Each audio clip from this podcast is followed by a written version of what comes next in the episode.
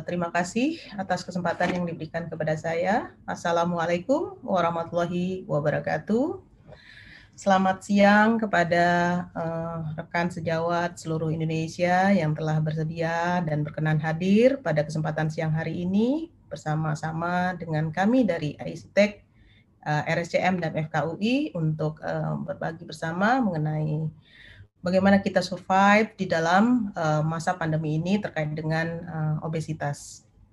Dan tak lupa pula kami ucapkan terima kasih atas uh, kemitraan yang baik dengan ZP Terapetik, uh, APL, Sepa Parma, uh, dan Anugerah Farmindo Lestari yang telah membantu terlaksananya kegiatan webinar series obesitas pada kesempatan uh, siang hari ini.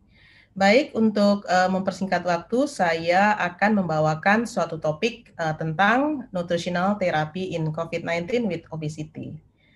Nah, tadi sudah sangat dijelaskan oleh Dr. Robert Sinto dengan sangat apik dan sangat jelas sekali tentang bagaimana sebenarnya obesitas ini menjadi suatu reservoir yang uh, baik sekali bagi virus COVID-19 bersarang di dalam tubuh kita sehingga membawa kesadaran kita bersama harusnya untuk memeranginya atau memutus mata rantai salah satu uh, ke uh, penyakit ini di, di Indonesia ya kita tahu bahwa sejak uh, bulan awal bulan ini kita juga sudah mengalami pengetatan beberapa kali untuk uh, mengatasi pandemik yang uh, belakangan ini meningkat. Jadi uh, pada kesempatan siang hari ini saya akan membagi sebenarnya sama seperti Dr. Betsinto dua hal yaitu bagaimana obesitas dan COVID itu hanya sedikit saja. Namun yang menjadi tugas saya adalah bagaimana melakukan manajemen nutrisi pada pasien COVID dengan obesitas. Uh, di sini akan ada empat setting atau lima setting pasien yaitu outpatient rawat jalan, home care setting, non ICU hospitalized setting, kemudian bagaimana kondisi pada saat dia dirawat atau pada keadaan COVID yang kritis atau COVID berat, pada keadaan pre-intubasinya, pada keadaan intubasi, pada keadaan post-intubasi, dan recovery pasca COVID. Jadi, eh, saya akan mulai bahwa tadi sudah dijelaskan dengan sangat jelas oleh Dr. Robert Sinto bagaimana obesitas ini mempengaruhi atau menurunkan imunitas tubuh. Kita tahu tadi bahwa dalam konteks uh, nutrisi, obesitas ini akan menyebabkan peningkatan dari stres oksidatif sehingga akan menyebabkan terjadinya disbiosis. Disbiosis itu ada ketidakseimbangan dari flora normal di saluran cerna sehingga situasi dari usus kita tuh menjadi permeabilitasnya meningkat. Dengan meningkatnya permeability, maka endokto akan meningkatkan terjadinya endotoksemia. Dengan meningkatnya endotoksemia, maka risiko pasien-pasien obesitas mengalami infeksi yang berat ataupun sampai sepsis itu menjadi tinggi. Yang kedua, pada keadaan obesitas akan terjadi disrupsi integritas jaringan di mana sel adipos itu akan melakukan aktivasi terhadap klasik makrofag sehingga akan meningkatkan inflamasi seperti yang tadi sudah sangat dijelaskan. Jadi inflamasi yang tinggi pada keadaan uh, obesitas juga akan dapat memperburuk keadaan infeksi COVID-19. Di jaringan limfoid sendiri juga akumulasi dari lemak di sumsum -sum tulang, di timus dan di organ limfoid sekunder akan menyebabkan terjadinya gangguan gangguan atau gangguan aktivasi dari subpopulasi leukosit sehingga dia lebih banyak menyebabkan inflamasi sehingga respon imunnya menjadi tumpul atau menurun. Nah, di paru itu sendiri maka akan terjadi gangguan di dalam presentasi antigen sehingga akan menyebabkan kemampuan tubuh dalam membunuh bakteri itu menjadi menurun healing pulmonary-nya juga menurun dan permeabilitas mikrovaskularnya menurun sehingga meningkatkan risiko menyebabkan terjadinya infeksi COVID yang berat sampai ARDS bahkan mortalitasnya ikut meningkat dengan adanya obesitas. Nah, selanjutnya kita juga mengenal bahwa ternyata triple burden antara obesitas, adanya komorbiditas dan kemudian COVID-19 tadi juga sudah dijelaskan. Ternyata uh, adanya adipositas karena uh, obesitas itu akan menyebabkan banyaknya uh, ACE inhibitor uh, dua itu di dalam tubuh sehingga menjadi tempat menginapnya si virus sehingga kita menjadi pejamu yang baik sekali untuk uh, virus COVID dan dengan demikian kita akan lebih mudah mengalami uh, inflamasi.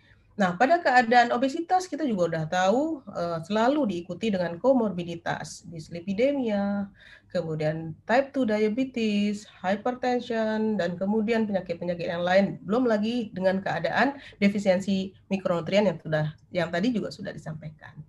Nah, komorbiditas, obesitas itu juga akan semakin meningkatkan inflamasi dan pada keadaan oh, COVID-19 juga tadi mekanisme yang sudah dijelaskan juga meningkatkan inflamasi jadi hit ada obesitas, hit dari komorbiditasnya, hit dari COVID-19-nya ini akan menyebabkan terjadinya triple burden, sangat-sangat inflamasi di dalam tubuhnya sehingga badai sitokimnya itu menjadi lebih meningkat sehingga juga akan meningkatkan komplikasi pada pasien-pasien dengan COVID-19. Jadi dia lebih mudah mengalami shock sepsis, lebih mudah mengalami gagal nafas, gagal nafas dan kemudian gangguan multiple organ dan kemudian menyebabkan peningkatan mortalitas. Oleh sebab itu kita juga banyak melihat data di dunia dan mungkin di Indonesia bahwa orang-orang dengan obesitas itu severitas penyakitnya lebih tinggi, kemudian kematiannya juga lebih banyak.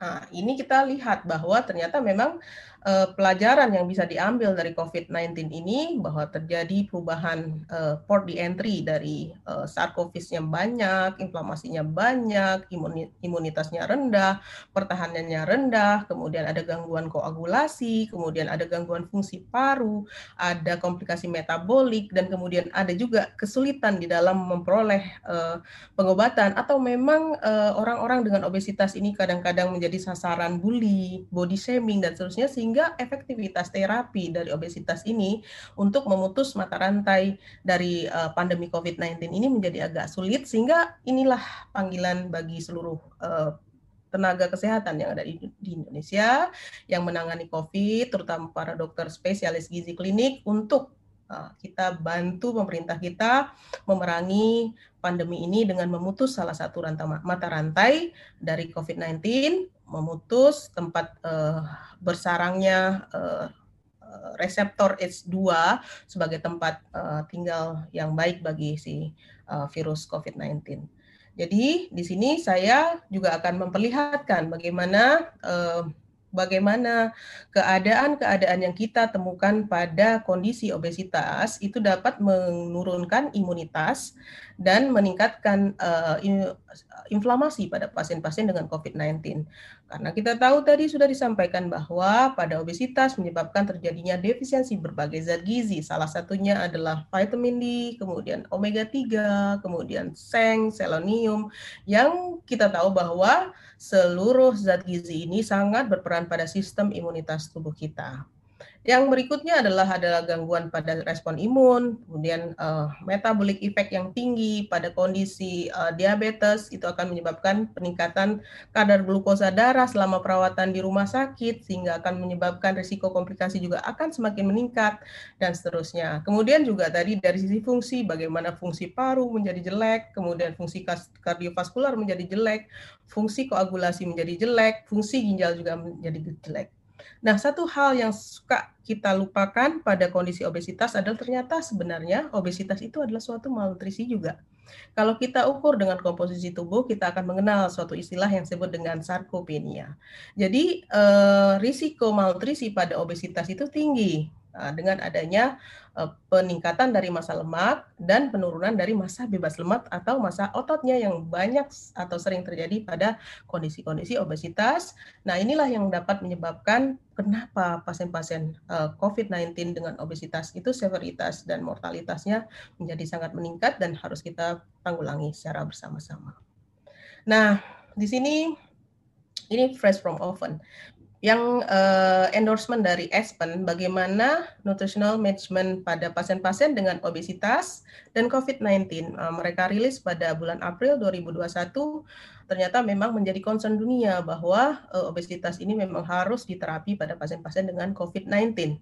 Nah, dari sini saya akan uh, meneruskan uh, presentasi ini dengan uh, memulai dari bahwa pada pasien-pasien yang uh, mengalami uh, COVID dan obesitas itu ada tiga hal penting yang harus kita perhatikan. bahwa selama lockdown, social restriction atau jaga jarak yang kita lakukan sekarang ini berkali-kali, berkali-kali dan panjang itu memiliki efek yang panjang juga bagi healthy pattern diet kita juga dan bagi aktivitas fisik kita. Kita menjadi um, lebih stres, kita menjadi lebih uh, ingin mengkonsumsi makanan-makanan baru, Uh, kemarin juga ada uh, viral ya makanan yang di awal-awal pandemi oh, dalgona dan kawan-kawannya itu. Kemudian uh, sekarang ada susu tertentu dan kemudian itu menjadi suatu uh, efek negatif uh, perubahan gaya hidup selama masa lockdown atau restriksi ini mungkin karena kita juga uh, saat uh, mengalami social restriction atau lockdown ini menjadi lebih uh, stres atau mungkin bahasa anak gaul sekarang adalah gabut sehingga kita mencoba hal-hal yang mungkin tidak bagus bagi uh, pola makan kita, pola diet kita sehingga kita pun bisa melihat data-data yang ada bahwa pada masa pandemi ini ternyata angka obesitas yang memang sudah tinggi sebelumnya itu juga uh, makin tinggi karena proses-proses ini. Jadi ini harus kita perhatikan bersama bahwa ternyata COVID pandemi ini di samping juga tadi meningkatkan risiko juga uh, aspek-aspek persebaran virusnya juga juga meningkatkan risiko uh, obesitas sehingga ini menjadi concern kita bersama untuk ditanggulangi. Jadi mungkin praktisi-praktisi yang betul-betul bergerak di bidang nutrisi dan metabolik mungkin bisa membentuk uh, apa ya semacam panduan atau uh, uh, guideline yang lain yang sebenarnya sudah dikeluarkan PDGKI, kemudian bagaimana physical activity yang baik untuk uh, membantu mengurangi uh, burden obesity selama pandemi COVID-19 ini. Nah, bagaimana cara melakukan tata laksana nutrisi untuk pasien-pasien uh, yang masih sehat atau masih obes dan belum terkena uh, COVID pandemi? Nanti akan dibicarakan lebih lebih lanjut uh, di seri-seri berikutnya. Bagaimana nanti uh, peran uh, medikamentosa, peran healthy eating, bagaimana kita membangun motivasi untuk uh, melakukan uh, penurunan berat badan atau uh, manajemen uh, berat badan itu akan kita rangkai dalam webinar series ini. Jadi teman-teman diharapkan untuk dapat terus mengikuti webinar series ini sehingga uh, mungkin uh, ketika webinar series ini telah selesai kita dapat satu insight ilmu oh ternyata nanti pasien-pasien uh, obes kita perlu kita lakukan manajemen yang model seperti apa.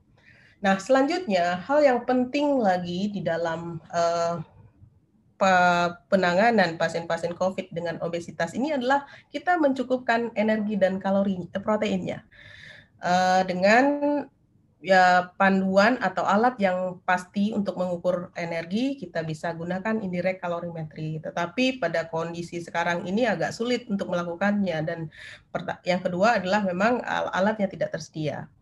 Nah, dengan adanya kekurangan tersebut, maka kita juga masih bisa diperkenankan untuk melakukan pengukuran energi requirement dengan equation base. Jadi dengan berat badan yang disarankan untuk obes yang sangat berat itu dengan adjusted body weight. Body weight. Jadi berat badan ideal ditambah 25% kelebihannya Tujuannya adalah untuk mencukupi protein tubuh agar tidak terjadi penggerusan terus-menerus karena hiperkatabolik oleh karena uh, inflamasi yang berlebihan pada kondisi COVID dan obesitas itu sendiri. Nah, berapa banyak nanti akan kita bicarakan berikutnya. Nah, oleh sebab itu, kita perlu juga yang terakhir adalah bagaimana kita melakukan uh, tata laksana nutrisi pada orang-orang dengan obesitas untuk mencegah infeksinya dan untuk mencegah perburukannya kuncinya adalah di screening, di screening risiko malnutrisi. Jadi di sini penting untuk kita tidak berlama-lama untuk membiarkan pasien-pasien dengan obesitas uh, kelaparan. Jadi kita tidak menganjurkan untuk berpuasa pada kondisi-kondisi awal COVID karena itu akan dapat memperburuk atau meningkatkan risiko malnutrisi. Uh, meskipun ada mekanisme autofagi ketika kita berpuasa untuk menahan uh, laju dari uh, serangan uh, virus terhadap tubuh kita, tetapi dalam konsep uh, hospitalized, dalam konsep penanganan pasien yang sudah sakit itu kurang tepat karena dapat menyebabkan atau meningkatkan risiko malnutrisi dengan segala akibatnya. Oleh sebab itu, kita perlu uh, memastikan bahwa setiap pasien obes yang datang kepada kita untuk dilakukan screening risiko malnutrisi untuk menilai risiko malnutrisi agar pasien mendapatkan penanganan nutrisi yang tepat untuk mencegah apa namanya untuk mencegah kondisi-kondisi yang dapat menyebabkan perburukan dari kondisi klinis dan bahkan kematian. Nah, di sini juga mereka membuat suatu algoritma bagaimana oh, pasien-pasien uh, obes ini harus ditangani. Jadi, ketika pasien-pasien obes ini mengalami uh, COVID, kita tahu bahwa pada keadaan COVID-19 itu sering terjadi penurunan asupan karena anoreksianya parah sekali, anosmianya parah sekali, bahkan pasien-pasien mengalami diare. Nah, itu merupakan salah satu risiko malnutrisi yang bisa terjadi pada pasien-pasien COVID dengan obesitas. Oleh sebab itu kita harus uh, screening. Banyak metode screening yang kita gunakan, yang kita jumpai dan silahkan dipergunakan sesuai dengan kemampu laksanaan yang ada di masing-masing setting tempat eh, dokter-dokter uh, sekalian bekerja. Uh, tetapi poin-poinnya dalam screening ini mereka akan selalu menanyakan bagaimana keadaan selera makan, bagaimana keadaan penurunan berat badan, bagaimana keadaan asupan yang mengarah kepada risiko malnutrisi pada pasien. Nah, di RSCM kita biasa menggunakan malnutrition screening tools. Apabila lebih dari dua atau lebih, itu biasanya dianggap berisiko. Oleh sebab itu harus eh, dilakukan tindak lanjut dengan penegakan diagnosis malnutrisi dan selanjutnya adalah diintervensi nutrisinya. Jadi eh, tidak diperkenankan pada pasien-pasien dengan obesiti untuk kita biarkan pasien mengalami starvasi atau kelaparan yang lama karena itu dapat meningkatkan risiko malnutrisi pada pasien yang dapat berujung pada kondisi eh, meningkatnya morbiditas dan mortalitas pada pasien-pasien obes dengan COVID. Nah, selanjutnya kita juga kenal kenapa hal itu perlu diperhatikan karena malnutrisi by definition itu ada macam-macam. Salah satunya adalah dengan etiologi base. Jadi yang kita kenal sekarang adalah uh, yang juga kita praktekkan di saat ini adalah bagaimana kita bisa mengenal risiko malnutrisi atau mendiagnosis malnutrisi berdasarkan etiologi yang terjadi pada pasien. Nah, screennya adalah bagaimana? Apakah ada inflamasi pada pasien? Kita sudah tahu ternyata obesitas itu low grade chronic inflammation. Tadi di, di awal sudah dijelaskan. Kemudian COVID-19 tambah parah lagi uh, inflamasinya. Pada kondisi obes juga terjadi uh, ditemukan komorbiditas. Inflamasinya present ya pasti present dan seberapa banyak? Tergantung. Apakah dia kronis ya atau moderate atau mild maka dia akan dianggap sebagai um, mengalami inflamasi yang levelnya sedang. Nah, kita juga lihat di sini ternyata sarcopenic obesitas itu dikolongkan di dalam uh, moderate degree of inflammation. Belum lagi kalau ada inflamasi yang hebat atau bahkan badai sitokin yang terjadi pada kondisi COVID-19 yang berat atau kritis. Jadi di sini applied atau penerapan diagnosis malnutrisi berdasarkan etiologi dapat kita lakukan.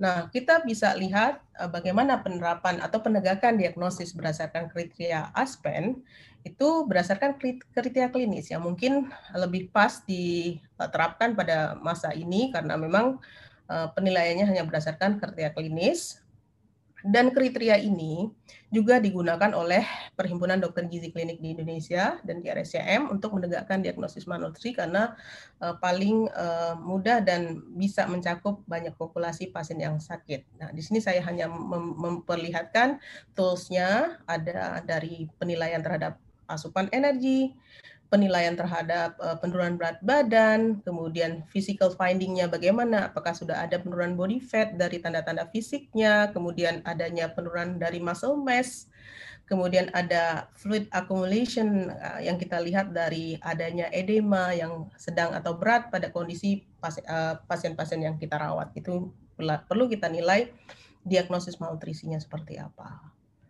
Nah, uh, yang terakhir juga adalah uh, kita melihat apakah ada penurunan functional capacity atau penurunan hand grip. Ya, pada kondisi-kondisi dengan COVID biasanya juga kita menerapkan sistem cluster di dalam tata laksana sehingga uh, diharapkan pajanan dengan pasien kita juga tidak terlalu lama dan tidak terlalu uh, dekat sehingga kita juga bisa menggunakan dengan functional capacity berdasarkan kualitatif. Nah, penegakan diagnosis ini penting karena dengan ini membuat kita dapat melakukan intervensi yang tepat pada pasien agar uh, pasien dapat survive di era pandemi ini. Nah, metode lain yang bisa kita gunakan juga adalah dari kriteria malnutrisi berdasarkan GLIM ya, Global Leadership Initiative on Malnutrition kita nilai tadi sama risiko malnutrisinya, kemudian kita assessment kriteria penotip dan etiologiknya, kemudian kita tegakkan diagnosisnya dan kemudian kita lakukan grading severitas. Tapi uh, tools ini menggunakan uh, BIA yang mungkin kurang um, praktis digunakan untuk menegakkan diagnosis malnutrisi pada pasien-pasien dengan COVID-19 uh, karena um, agak lebih lama di, dikerjakannya.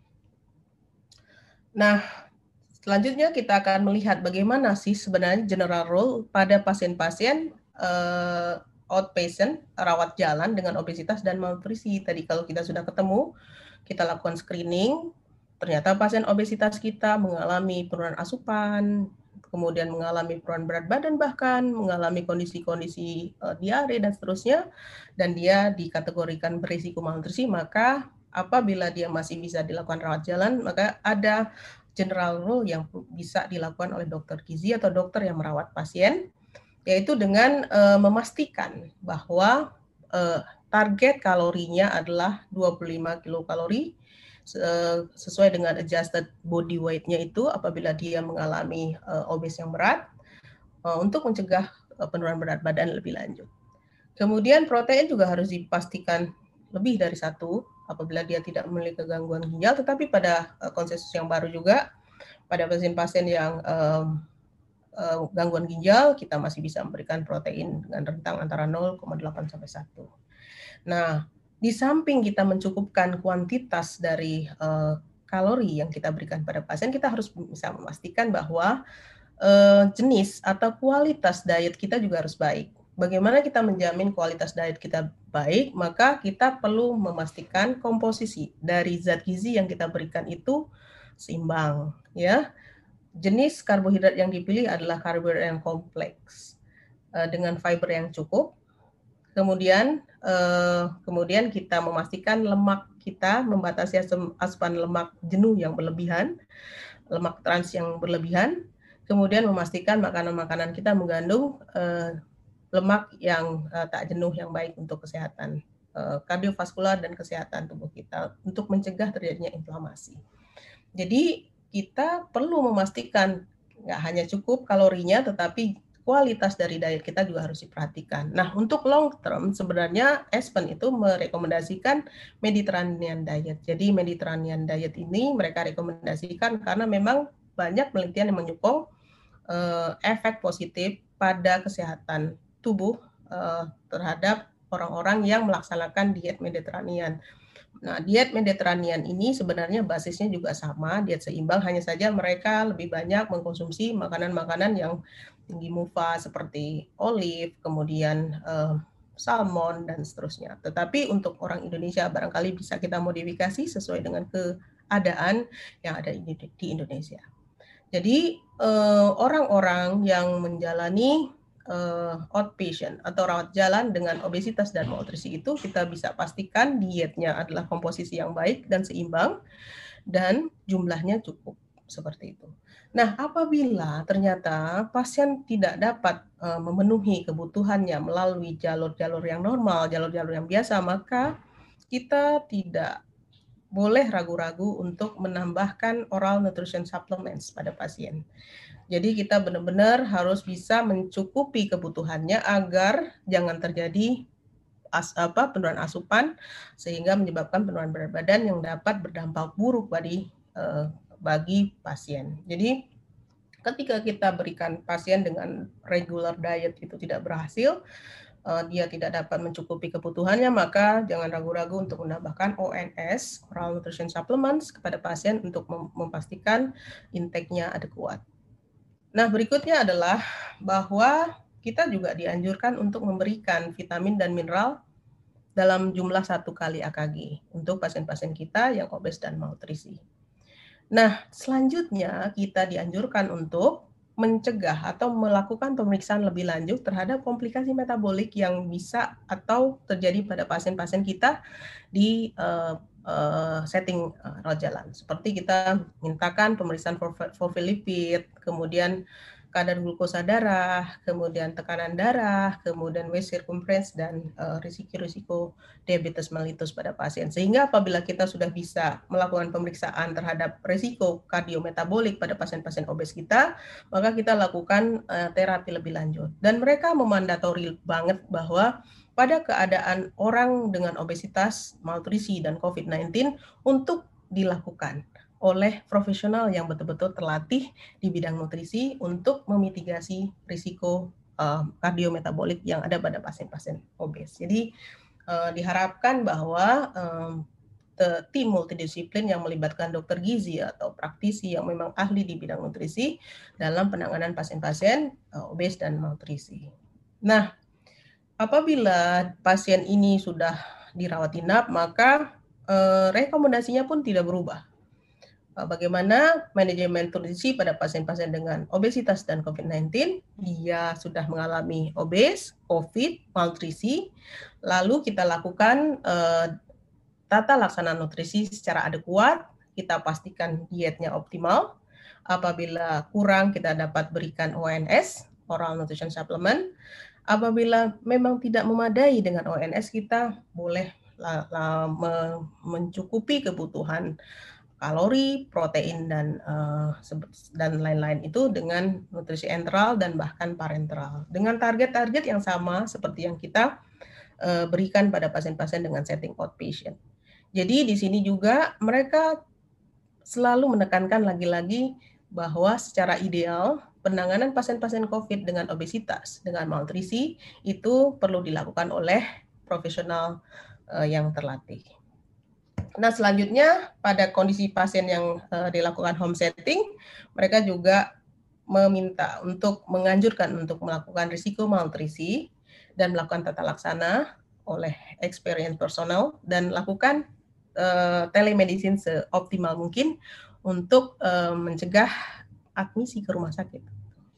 Jadi uh, tata laksana nutrisi bisa kita lakukan secara adekuat pada kondisi-kondisi pasien yang bisa kita lakukan perawatan di rumah. Nah, bagaimana pasien-pasien yang kita perlu rawat di rumah sakit tapi belum kritis, jadi masih non ICU setting.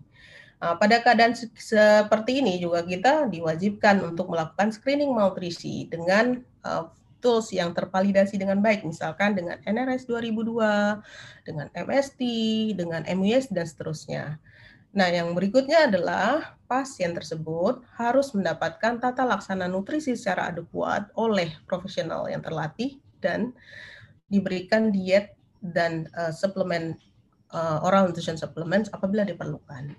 Nah, apabila memang tidak memadai, beranjak menjadi penggunaan enteral nutrition, parenteral nutrition dan uh, satu kali AKG juga dianjurkan ya untuk pemberian mikronutrien, vitamin dan mineral. Selanjutnya juga tetap harus dilakukan checking metabolic complication dan kemudian melakukan optimasi risiko profil uh, kardiomet uh, risiko kardiometabolik yang kita temukan pada pasien. Jadi sama tetapi settingnya berbeda uh, dan uh, di uh, dianjurkan juga apabila memang pasien uh, mengalami gangguan uh, kadar glukosa darah atau mengalami uh, hipertensi atau mengalami uh, diabetes, maka diet yang spesifik formula atau diet-diet khusus untuk DM perlu kita berikan kepada pasien untuk mencapai uh, target kontrol glisemik yang baik. Nah, pada pasien dengan COVID yang berat, pada kondisi kritis, ada tiga jalur rekomendasi bahwa pasien akan masuk kepada tata laksana nutrisi pada sakit kritis, di mana nutrition targetnya adalah dengan protein uh, antara 1,3 sampai satu setengah atau bahkan dua dengan adjusted body weight. Nah, kalori pada minggu pertama itu up to 20 kilokalori per adjusted body weight. Jadi um, setelah minggu pertama baru kita cukupkan ke kebutuhan energi total di 25 kilokalori per kilogram berat badan. Jadi benar-benar pada kondisi awal-awal kita naikkan nutrisi secara bertahap dan setelah satu minggu berikutnya baru kita uh, capai kebutuhan target energi yang 25 kilokalori. Nah, hal ini karena uh, tadi yang sudah disampaikan oleh Dr. Robert Sinto bahwa pada kondisi obesitas itu uh, pada fase-fase awal itu pada umumnya kita uh, terjadi pembongkaran cadangan energi di dalam tubuh sehingga uh, banyak juga uh, suplai yang mas yang yang didapat dari tubuh oleh sebab itu kita memberikan nutrisinya disebut dengan hypocaloric feeding, tetapi juga tidak rendah-rendah sekali, ya dengan perhitungan hingga 20 kilokalori per adjusted body weight pada minggu-minggu pertama yang kemudian ditingkatkan lebih lanjut. Nah, pada pada keadaan pasien yang memang tidak terintubasi, ya kita optimalkan dari eh, dari oral diet. Jika diperlukan pakai ONS dan jika diperlukan lagi pakai IN dan PN gitu. Kalau pada intubasi biasanya kita sudah langsung menggunakan internal nutrition bahkan parenteral nutrition. Uh, kemudian kalau pasca uh, intubasi apabila pasien survive, kita pastikan di screening disfagianya biasanya sering terjadi disfagia pada pasien-pasien pasca COVID. Kalau memang tidak ada, oral diet dilanjutkan dengan segera. Kemudian kalau ada disfagia, kita sesuaikan dengan uh, diet disfagia sesuai dengan fase-fase disfagia yang ada. Nah, pada kondisi pre pra intubasi juga sama bahwa kita tidak boleh membiarkan pasien kita starvasi, jadi harus tetap dipertahankan adekuat untuk mencapai target protein dan energinya dengan kualitas diet yang baik seperti yang telah disampaikan uh, di atas dan dengan uh, mikronutrien yang dicukupkan sebesar satu kali AKG dan pada keadaan intubasi juga kita perlu perhatikan juga mobilitasnya, perlu penanganan dengan dokter rehabilitasi medik agar dapat mempertahankan kondisi anabolik agar tidak terjadi katabolisme eh, protein yang berkelanjutan. Dan selanjutnya pada pasca intubasi, oral nutrition supplement perlu direintroduksi dengan segera agar pasien eh, bisa direhabilitasi segera dengan mencukupkan energi, protein, dengan kualitas diet yang bagus, dan screening disfagia yang uh, perlu-perlu di, diperhatikan dengan baik pada pasien-pasien pasca intubasi di ICU. Nah, pada fase recovery, pasien kembali harus dilakukan reassessment. Apakah dia masih berisiko malnutrisi atau sudah tidak berisiko. Apabila dia masih berisiko malnutrisi, maka dia masuk lagi kepada jalur penanganan malnutrisi. Dilakukan diagnosis malnutrisi, kemudian dilakukan intervensi, dilakukan optimasi diet, dipastikan bahwa proteinnya yang dikonsumsi lebih dari 1 gram per kilogram uh, adjusted body weight, dan kemudian dengan kalori target 25 kilo kalori per kilogram berat badan adjusted dan dengan mikronutrien 1 RDA.